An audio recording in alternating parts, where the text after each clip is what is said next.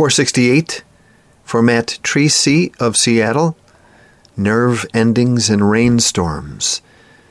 August 31st, 2013, epigraph Michael McClure, A Velvet Curtain of Nerves and Habit is Me. Matt. And brake fluid dirty as tar sands and pacifiers kept in a breast pocket and pockets stained with ink over and over. Sometimes we get this lesson. Listen to the start of a rainstorm in the heart of an urban forest.